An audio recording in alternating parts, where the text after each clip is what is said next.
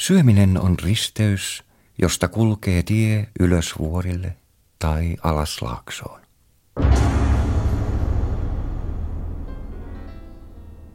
Nahkiaisia ja munuaisia.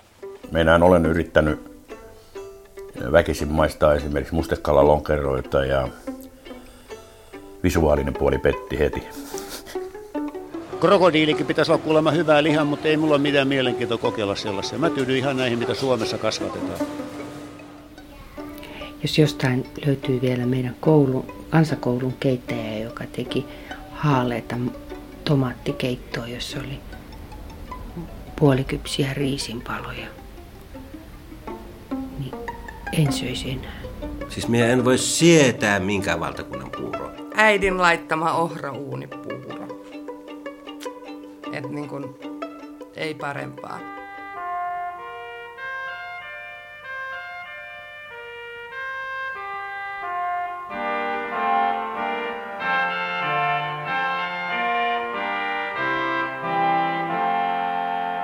Herra sanoi Moosekselle ja Aaronille, sanokaa israelilaisille, maaeläimistä saatte syödä kaikkia nelijalkaisia, joilla on kaksijakoiset sorkat ja jotka märehtivät ruokansa.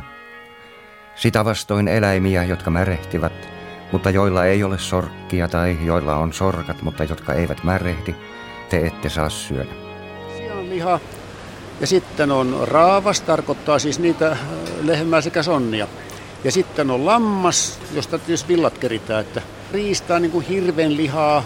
Sitten on jäniksiä ja poroa ja sitten joskus on peuraa, karhua tilauksista, samoin kuin kaikkea krokodiilia ja, ja Mistä se tulee? Tämä kirottu herkkyys, joka aistii suussa, että siika on pakasteesta sulatettu, vaikka voissa paistettu. Tai nahistunut porkkana lihakeitossa ei kypsymisen myötä uudesti synny. Tai jauheliha antaa lihapullille sen yhden ylimääräisen päivän aromin, minkä on lihatiskillä levännyt. Kukaan ei sitä opettanut. Se vain on ja pistää ronkeliksi. Tuijottamaan epäluuloisin silmin tarjouksessa olevaa pizzan palaa. Marinaadissa lilluvaa broilerin koipea. Minkälaisen elämän on elänyt broileri, jonka kilohinta on 9 markkaa 90 penniä?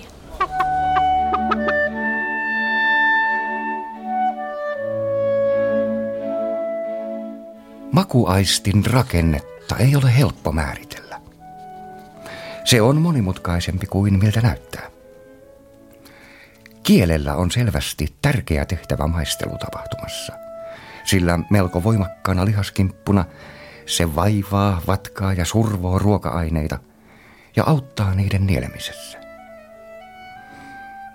Posket tuottavat syljen, joka sekin on tarpeen pureskelemiseksi – ja nielaisuvalmiin suun täyden muodostamiseksi. Kitalaellakin on osansa arviointiprosessissa. Epäilenpä ikenienkin jossain tapauksessa osallistuvan siihen. Ja ilman suun takaosan herkkyyttä hajuille, maun aistimus jäisi kovin epätäydelliseksi, vaille terää.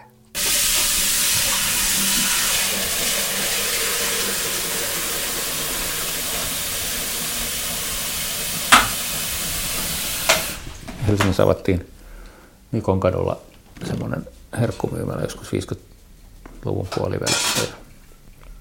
Niillä oli eksoottisia maistiaisia siellä. Me mentiin vähän päälle kymmenvuotiaita pikkukundeja. Me mentiin yhden kaverin kanssa maistamaan ja oltiin riemussa, kun siellä oli, oli tota, meksikolaisia toukkia suklaassa ja, ja tota, heinäsirkkoja hunajassa ja kaikkea tällaista pitkän aikaa kauhistuttaa muita sillä, että oltiin tällaistakin syöty.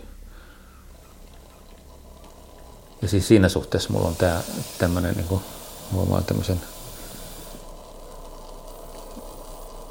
jonkinlaisen synnynnäisen ennakkoluulottomuuden ruokaa kohti, että mä oon niin kuin lapsesta lähtien ollut siinä pikku gargantua, että mä oon syönyt kaikkea, mitä eteen laitetaan ja mieluummin toistenkin ruuata.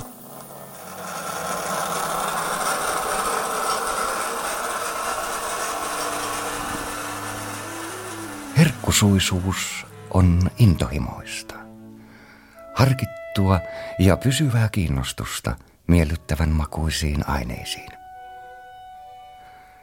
Herkkusuisuus on liiallisuuksien vihollinen. Ihminen, joka syö itsensä läkähdyksiin tai juo itsensä humalaan, on vaarassa tulla poistetuksi kutsuttavien kirjoista. Pääperiaate on se, että se ihminen, joka syö sitä huttua, on se sitten juhlaruokaa tai arkiruokaa tai mitä hyvänsä, tai minä itse, niin se lähtee tyytyväisenä iloisena pois siitä pöydästä, mihin hän istuu. Se on pääperiaate. Tarkisteltiin herkkusuisuutta miltä näkökannalta tahansa. Se ansaitsee pelkkää ylistystä ja rohkaisua. Fyysisessä mielessä se on tulos ja osoitus ravitsemuselinten terveydestä ja täydellisyydestä. Siveelliseltä kannalta se on hiljaista alistumista luojan tahtoon. Määrättyään meidät syömään eläksemme, hän ohjailee meitä ruokahalulla, rohkaisee herkullisuudella ja palkitsee nautinnolla.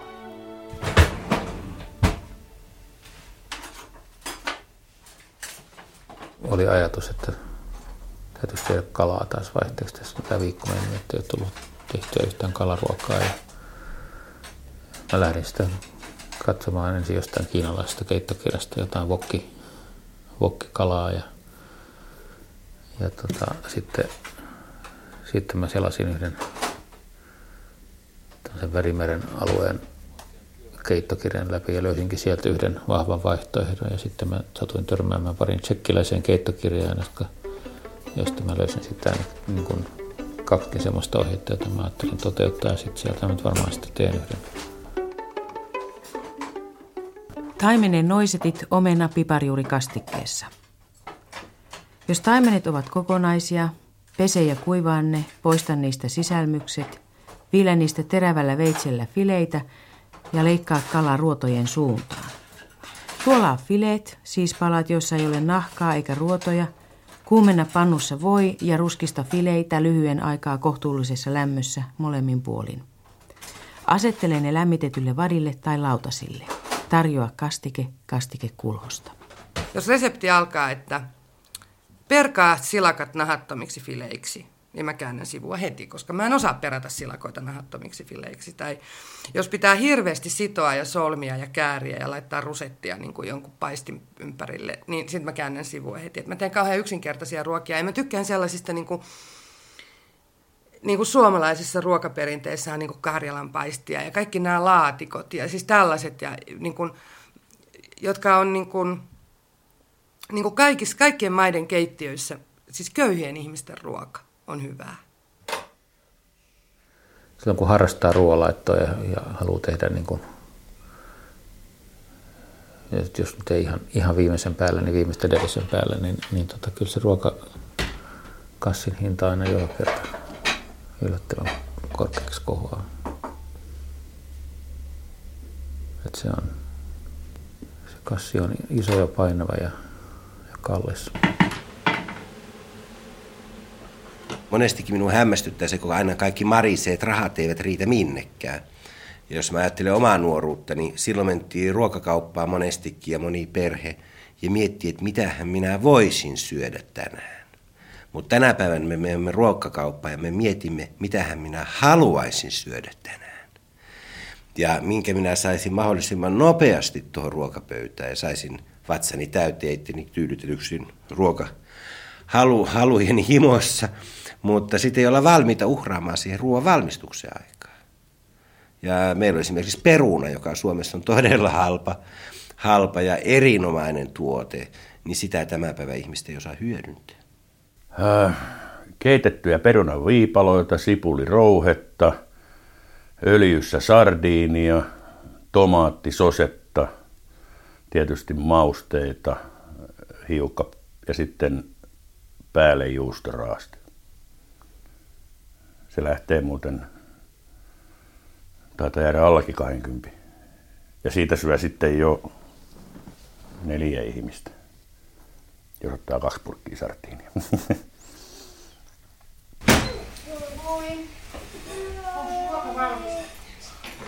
Kukko keitti, kanamaidon lämmitti, pikkulinnut lusikattoi, tulkaapa lapset syömään hoi.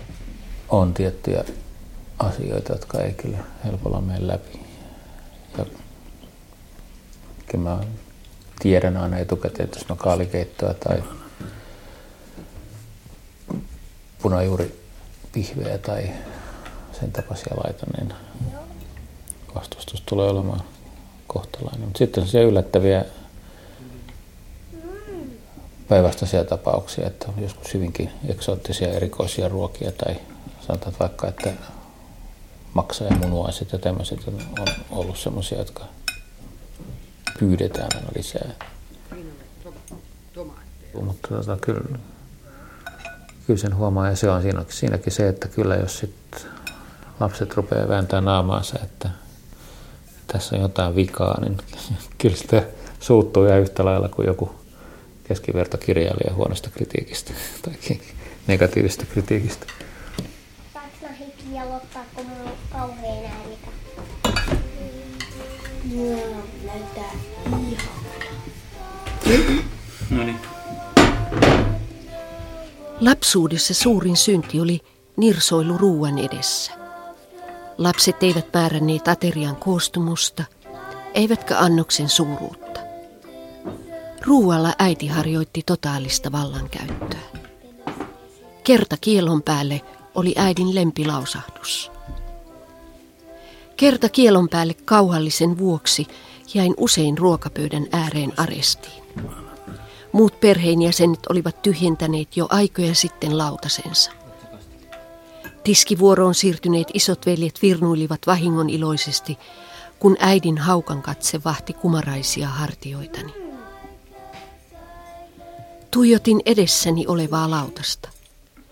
Valkoista kelmua kesäkeiton jäähtyneellä pinnalla, jossa uiskenteli myrkyn vihreitä liiskaantuneita pinaattikäärmeitä. Aika kului. Lopulta keitti oli siivottu, astiat tiskattu. Vain minun lautastani odotettiin. Pakotietä ei enää ollut. Lapioin myrkkykeiton suuhuni, juoksin vessaan, kumarruin pöntön ylitse ja oksensin.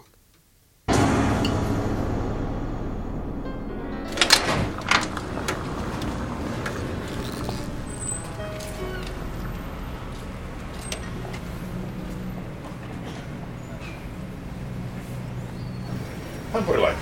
Selvä.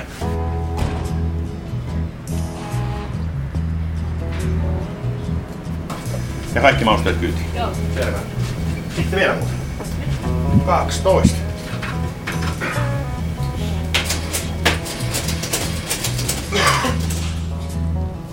Majakka yössä. Turvapaikka, joka houkuttaa lämpimään valonsa. Rasvan ja sinapin tuoksu. Otan takaisin sen, minkä lapsena menetin. Rasvaprosenteista, hiilihydraateista, kolesteroliarvoista ja väistämättömästä närästyksestä piittaamatta. Ranskan perunat pari lillei. Viipalo mene sinne. Upotan hampaani lihapiirakkaan. Puraisen nakilta pään poikki. Imaisen suuhuni sipulisilpun ja kurkkusalaatin. Sotken sormeni sinappiin. Ja saa olla se kaikki. Niin, sitä vain erikoistoivomuksesta. Tämän hetken omistan itselleni. Tässä on sitten piirakka. Sitten tämän sisään kato, kun pannaan rillimakkara halkastuna, jauhelihapihvi, kananmuna, tomaattia, kurkkua, kiinan kaalia ja mausteet. Sitten tulee sellainen kilo satarammainen. Ja tota, se on tuommoisten nuorten kasvavien poikien ruoka. Miten tämä on sitten hentojen keski-ikäisten rouvashenkilöiden? Sitten jos tykkää lihapiirakasta, lähdetään nyt siitä liikkeelle. Niin sitten voitaisiin tehdä tästä niin sanottu miniversio. jätetään rillimakkara pois ja lihapiirakka tietysti pienenee. Eli ne tulee pihvi, muna, tomaatti, kurkku ja muut myrkyt. Mä en ole pihvin ystävä, niin saisiko sinne naki? Vaikka kaksi. Silloin se kuittaa pihvi. Yes. Kaksi nakkia, kananmuna ja myrkyt väliin. Okei. Okay. 2250. Tämä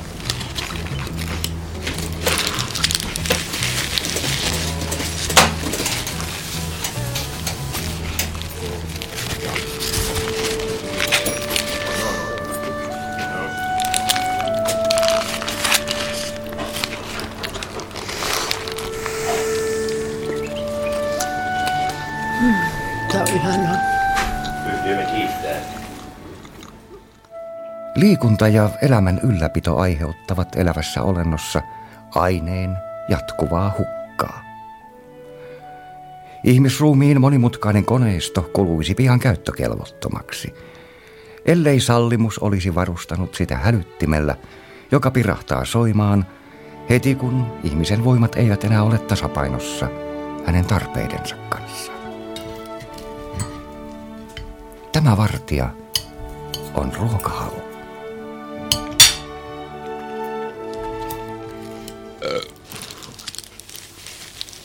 Isä oli makkaratehtaan johtaja. Kotona se ei näkynyt. Makkaran suhteen elimme tarkassa säännöstelytaloudessa. Kolme nakkia per lapsi, kun niitä olisi uponut vatsoihimme ainakin seitsemän. Lauantaisin kiukaalla paistettu lenkkimakkara jaettiin hartaitten katseidemme edessä seitsemään aivan liian pieneen palaseen. Eväsleipien päälle lauantaimakkaraa oli tarjolla kaksi viipaletta lasta kohden. Meistä ei tullut lihavia aikuisia.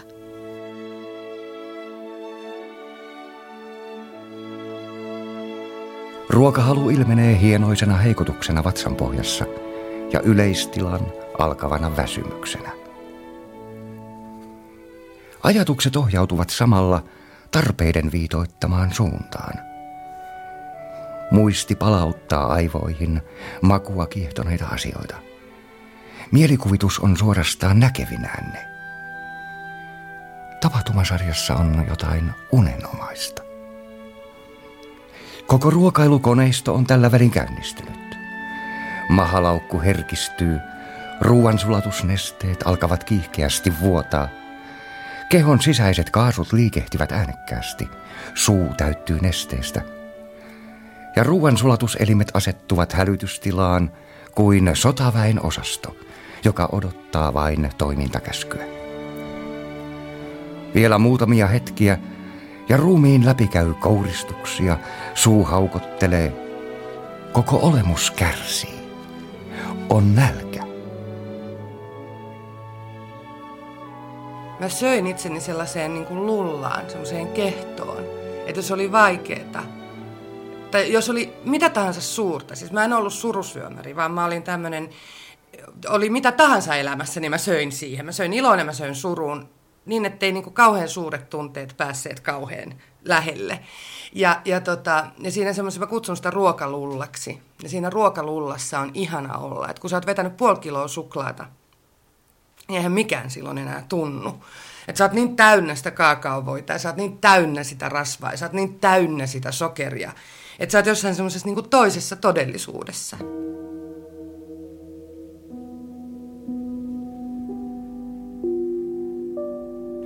Moniin toistuviin päivittäisiin tilanteisiin liittyy selkeä liikasyömisen vaara. Syömisen itsehallinnan kannalta tavallisimmat vaaratilanteet ovat kaupassa käynti, kotiintulo, voimakas ruoan mieliteko tai halu saada jotain hyvää, kahvin juominen, juhlatilaisuudet. Ja tota, mm, ja sitten kasvoin aikuiseksi, että kymmenen vuotta sitten mä lopetin suklaan syönnin. Ja se oli hirveän suuri muutos mun elämässä. Ja, ja se, koska mulla oli vierotusoireita pari vuotta sen jälkeen vielä, koska mä olin syönyt sitä ihan pienestä pitäen, siis monta kymmentä vuotta. Ja, tota, ja sen jälkeen niin kuin pikkuhiljaa ruoasta on tullut yhä enemmän ja enemmän semmoinen niin kuin nautinto ja syömisestä on tullut sellainen niin kuin selkeä nautinto. Se ei ole mikään terapiaväline, eikä se ole mikään lohtu, eikä se ole mikään sellainen väline, jolla leikataan todellisuus pois, vaan se on yksi niin kuin, sellainen niin kuin elämän ilo. Se vuol ballare, signor Contino, se vuol ballare, signor Contino, il chitarrino le suonerò, il chitarrino le suonerò, sì, le suonerò, sì, le suonerò. No kaikki se, mitä eteen kannetaan, se on kaikki terveellistä. Tietysti ylettymys ruuassa tai juomassa tai paastoamisessa tai missä hyvänsä, se on pahaksi ihmiselle. Mutta kaikkea sopivassa suhteessa. Mä en osaa, mä itse pidän voista valtavasti, mies on hirvittävän määrän voita neljänneskilo melkein päivässä. No joku sanoi, että sinun vartalostossakin se huomaa, mutta minä en ole ihan samaa mieltä. Mä oon viimeiset 20 vuotta painanut sen 100 kilon ja 140 kilon välillä ja se 40 kiloa heittää ylös ja alas. Aina mistä tuulee, minne päin vuosi kallistuu. Ja minun se on ihan terveellistä, jos minä on niin hyvällä mielellä ja hyvän tuulinen. Niin silloin se on myös nyt terveellisesti. Enkä mä haluakaan kuolla terveenä äkillisesti ja yllättäen. Vaan minä haluan kuolla sairaana ja kaikki minun ystävät kerkeen tulla pyytämään minulta anteeksi. Minä kerkeen pyytää niiltä anteeksi, miten minä olen loukannut heitä elämäni aikaa. Ja minä ainakin haluaisin luopua tästä maailmasta pikkuhiljalle, enkä yksi kaksi yllättää ja sitten se olisi kaikille kauhean shokki. Et minä ihmettelen, että nykyään vaaditaan tätä terveenä kuolemista niin valtavasti. Mitä järkeä siinä on? Tai sitten minä joku kurkku tuolla kunnalliskodin osastolla kymmenen viimeistä vuotta, en muista, en näe, en tunne ketään, niin onko se sitten terveellinen loppu?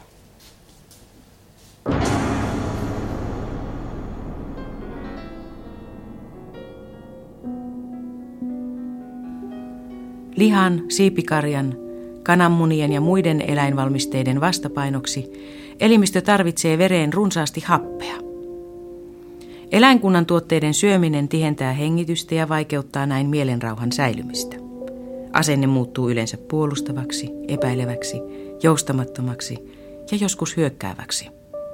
Tämän tuloksena on usein hyvin ahdas, erittelevä asenne.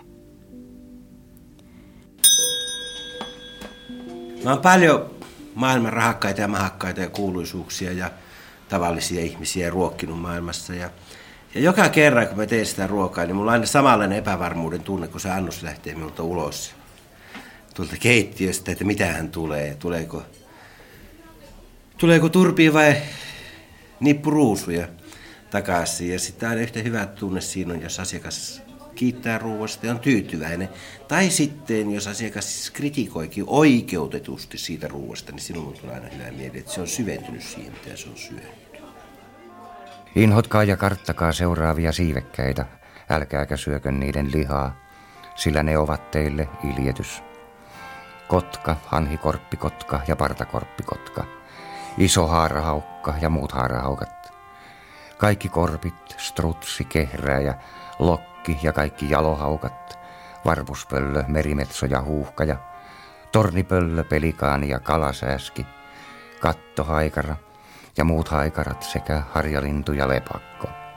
Viljakasvit kasvavat maasta kohti suoraan ylös. Niiden tähkät eivät taivu alaspäin, kuten puiden hedelmät, joita edeltäjämme kädelliset ja apinat söivät. Viljaa syömällä ihmisen tietoisuus kasvaa ja laajenee kohti avaruutta. Kun käytämme ravintonamme enimmäkseen kasvisruokaa, henkinen olemuksemme jalostuu.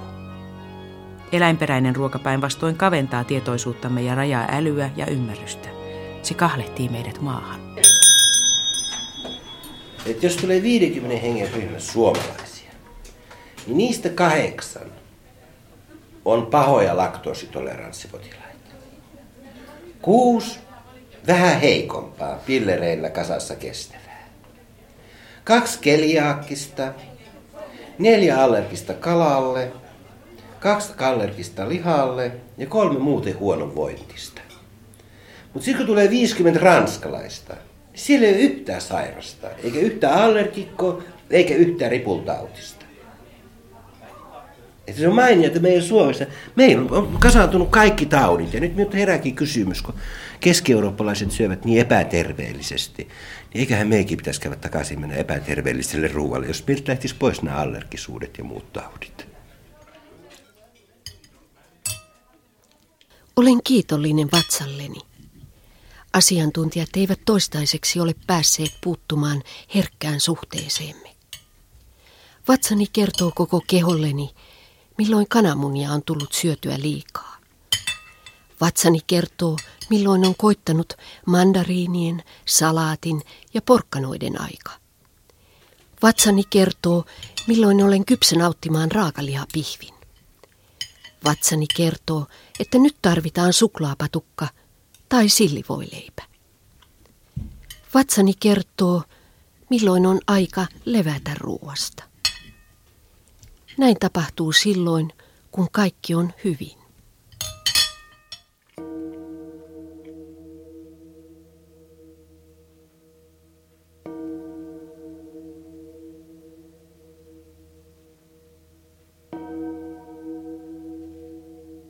Henkilökohtaisen murheen sattuessa, kun perheestä kuoli isä, äiti tai rakas lapsi, koko talo oli surupuvussa.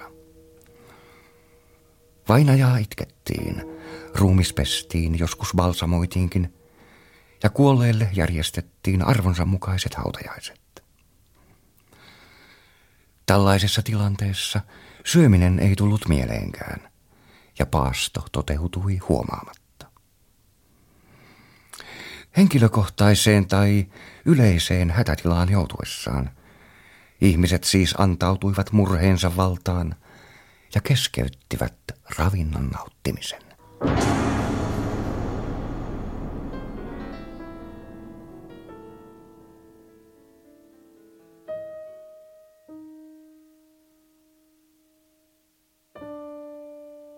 Suru tulee. Minulle sanotaan, en rakasta sinua enää, tämä on loppu. Tai sisareni kuoli tunti sitten. Elämään astuu autius, syvä hiljaisuus, putoaminen tyhjyyteen.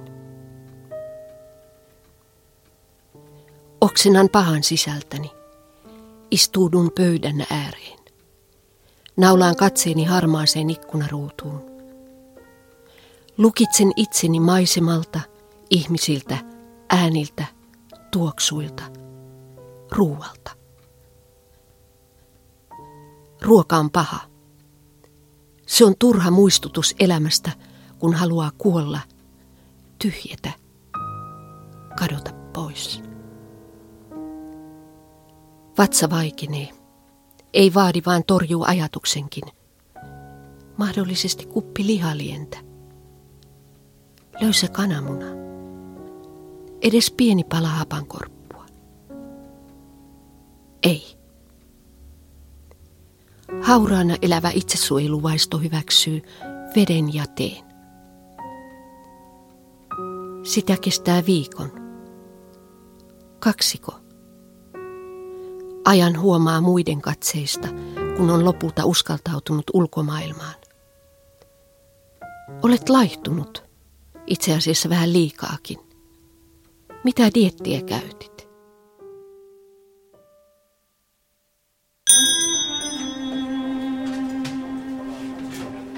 Suurille ihmisille minä sanon lohdutukseksi sen. Hyvää ihmistä pitää olla runsaasti. Naisille laihuus on hirvittävä onnettomuus. Sillä kauneus merkitsee heille enemmän kuin elämä. Ja kauneushan on ennen kaikkea muotojen pyöreyttä ja ääriviivojen suloisia kaaria. Kauniimman sukupuolen taipumus herkkusuisuuteen on vaistomaisen luonnollista, sillä se edistää kauneutta. Se lisää silmien säihkettä, ihon raikkautta ja lihasten kimmoisuutta. Ja koska on fysiologisesti todistettu, että juuri lihasten veltostuminen aiheuttaa ryppyjä, kauneuden pelottavia vihollisia – On vastaavasti kiistatonta, että ne, jotka osaavat aterioida, näyttävät kymmenen vuotta nuoremmilta kuin toiset, joilta taito puuttuu. Mikään ei ole miellyttävämpää kuin nähdä herkkusuukaunottaren sotisovassaan. Lautasliina tyylikkäästi polvillaan. Toinen käsi lepää pöydän alla. Toinen nostaa suuhun sirosti leikattuja harkkapaloja ja järsimistään odottavaa peltopyynsiipeä. Silmät hehkuvat, huulet kiiltävät, puhe sointuu suloisesti, liikkeet ovat sirot ja koko olemus huokuu hienoista keimailua, jolla naiset osaavat ryydittää joka tilanteen. Oi, mulle on tarjottu, mua on vietelty esimerkiksi niin kuin nakkistroganofilla, joka ei ollut tästä maailmasta. Ja... Jos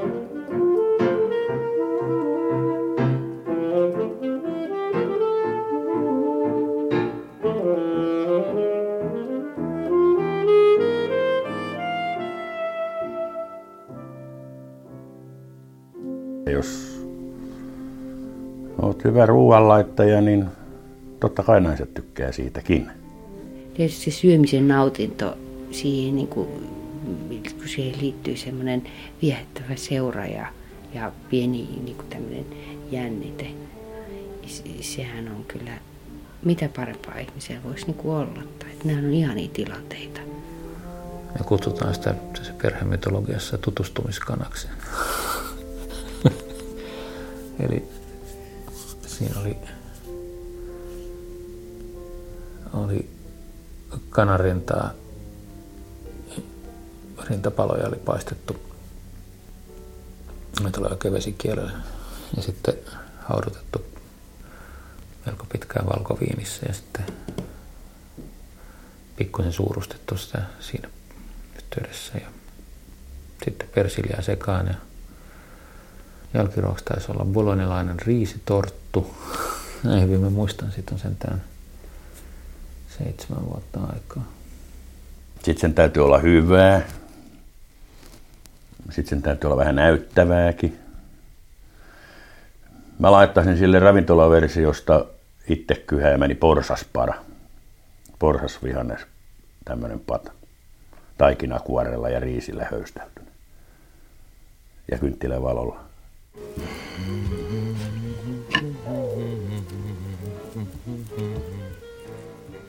Ennen makuuhuoneen ovea, sängyn iloja, hän avaa keittiönsä, sen tuoksut ja kahdelle katetun nautinnon. Hän asettaa eteeni herkut, oman itsensä valmistamat. Hän ottaa riskeistä suurimman.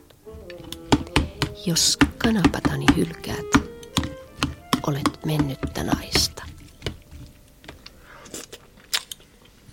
Mm.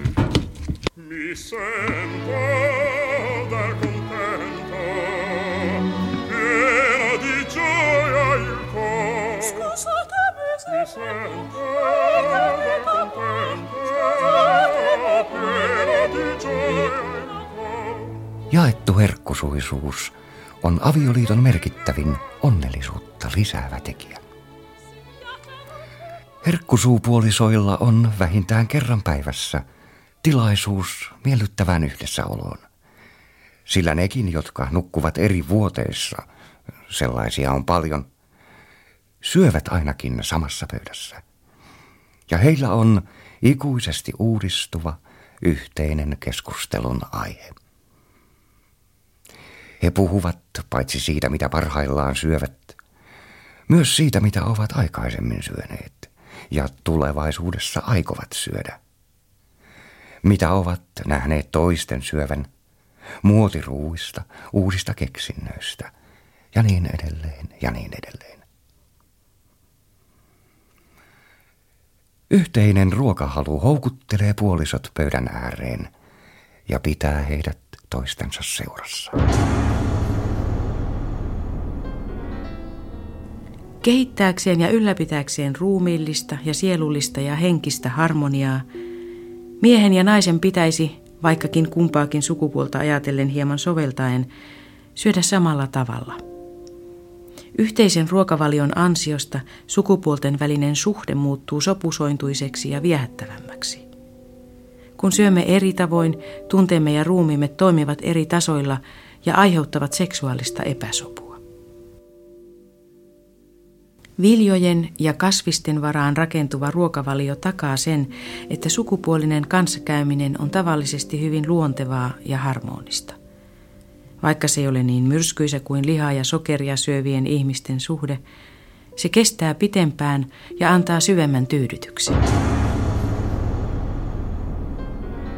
Mä en tarkoita sitä, että, että miehen pitäisi osata laittaa ruokaa, mutta se on kauhean kiva, jos se ymmärtää ruoan päälle. Koska silloin mä oon sellainen tunne, että kun mä niin tykkään ruoasta, niin sit se ymmärtää munkin päälle, kun se ymmärtää sen ruoan päälle. Ja sitten jos mä haluan laittaa sille ruokaa, pahin on sellainen ihminen, oli se mies tai nainen, joka kun sä oot laittanut sille ruokaa, että se vaan teollisesti jotenkin syö sen tai mekaanisesti syö sen, tai että se puhua lätisee jotain omiaan sen aterian aikana, että sä vaan katot, miten semmoinen nahka muodostuu sen sun hienon kastikkeen päälle ja miten se jäähtyy se ruoka, jonka sä oot laittanut sille ihmiselle.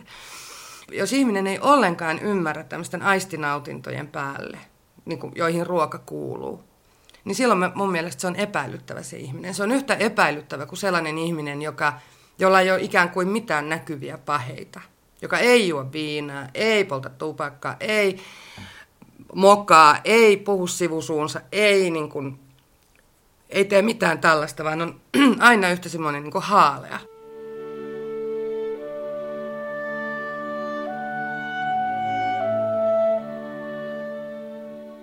Luonto on järjestänyt jotkut yksilöt vaille herkkää elimistöä ja terävää huomiokykyä, joita ilman herkullisimmatkin ruokalajit livahtavat ohi huomaamatta.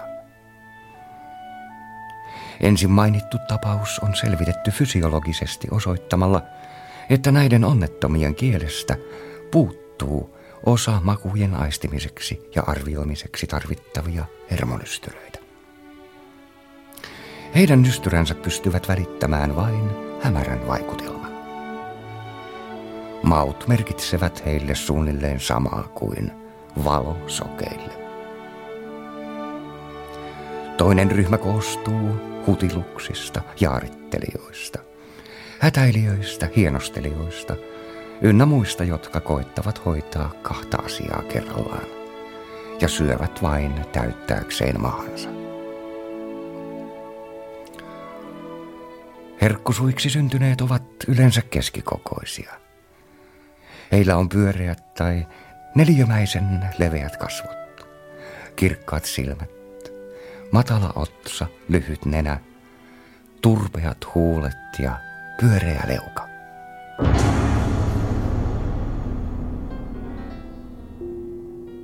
Olemme sitä, mitä syömme, ja olemme täysin vastuussa ruumiimme ja sielumme tilasta.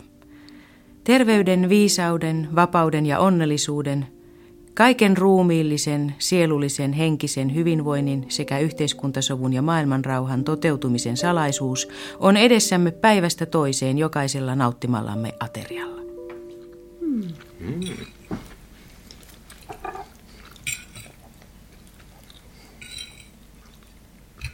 Eli ihminen sitä, mitä hän syö. Vastaisin kyllä. No kyllä minä tietysti aika sikaa olen ja sijasta minä tykkään. Mielestäni se sopisi hyvin tota, vegetaristillekin esittää semmoinen kysymys, että jos haluat olla lanttu, niin ole. Ollaksesi uskonnollinen ja henkinen, syö kasvispitoista ruokaa. Ollaksesi seurallinen ja liikemiesmäinen, syö enimmäkseen kasvisruokia ja lisäksi hieman eläinkunnan tuotteita.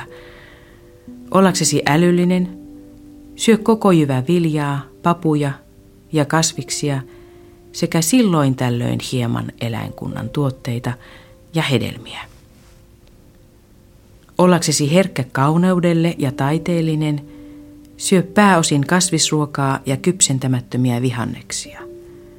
Ollaksesi sotaisa ja väkivaltainen, syö runsaasti eläinkunnan tuotteita ja valkoista sokeria sekä kaikenlaisia kaoottisesti, – valmistettuja ruokia.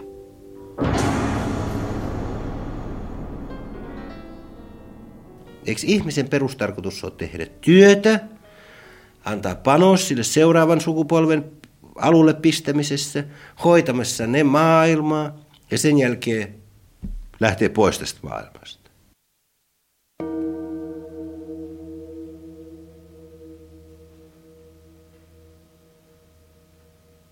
Sisareni on valmistautunut pois lähtöön, siirtymiseen rajan toiselle puolelle. Hän on sulkenut luukkunsa ulkomaailmaan. Viimeinen silta elämään ja minuun ovat kädenpuristus ja kyky vastaanottaa ravintoa. Sisareni istuu potilastuolissa ja tuijottaa kivettynein kasvoin jonnekin, mihin minä en kykene näkemään. Tulen viereen, kosketan olkapäätä. Hän siirtää tuijotuksensa minuun. Minulla on kädessäni lautanen, jolle olen asetellut erilaisia juustoja, omenan lohkoja ja viinirypäleitä. Nyt herkutellaan, sanon. Jotain pilkahtaa hänen silmissään. Suupielessä häivähtää hymy. Kuuliaisesti kuin linnunpoika hän avaa suunsa, pureksii miettelijänä, miltei hartaana kynnenpään kokoisia palasia kamambääriä, viinirypäleen puolikkaalla höystettynä. Juustolautainen punaviinin kera on ollut viettelyksemme ja nautintomme elämämme hymyilevinä hetkinä. Surun sitä ei ole koskaan nautittu, eikä nautita nytkään. Kulaus viiniä maistuu minulle ja hänelle, pois lähtevälle. Viimeinen yhdessäolon hetki. Malja elämälle, malja kuolemalle.